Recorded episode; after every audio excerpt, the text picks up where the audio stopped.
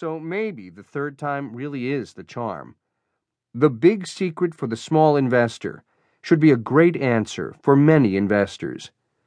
I don't think most individual or even institutional investors have considered this solution for how best to invest in the stock market. I sincerely believe they should. In any case, I think both novice and sophisticated investors will benefit from the discussion. Good luck.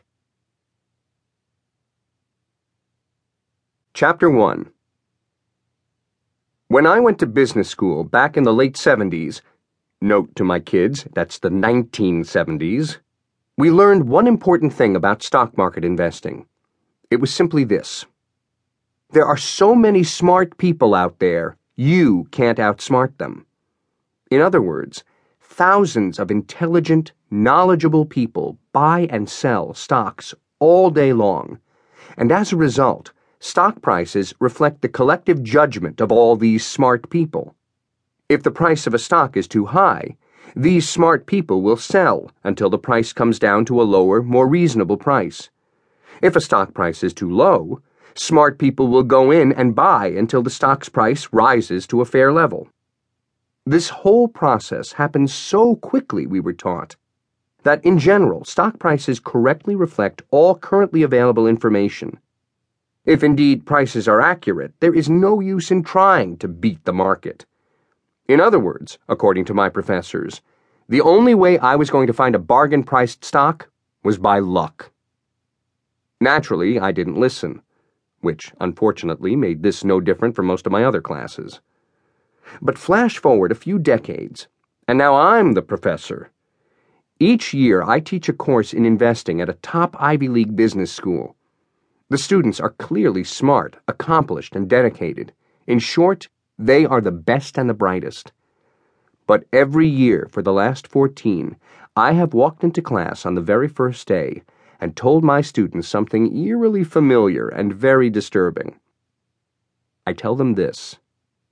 Most of your peers and predecessors who learn about investing at business schools across the nation and beyond will go out into the real investing world and try to beat the market and almost all of them will do one thing in common fail. How can this be? If brains and dedication aren't the deciding factors in determining who can be a successful investor, what are? If an Ivy League business school education doesn't determine investment success, what does? Are we really just back to where we started? After decades of investment experience and learning, were my business school professors right after all? The only way to beat the market is by luck?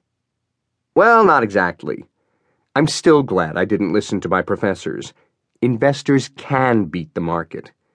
It's just that becoming a successful investor doesn't have much to do with being one of the best and the brightest. It doesn't have much to do with attending a top business school, though being stupid with no degree isn't much help either.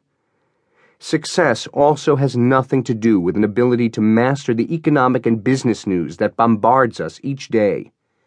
And success can't be found by following the hundreds of expert opinions offered on television, in newspapers, and in investment books.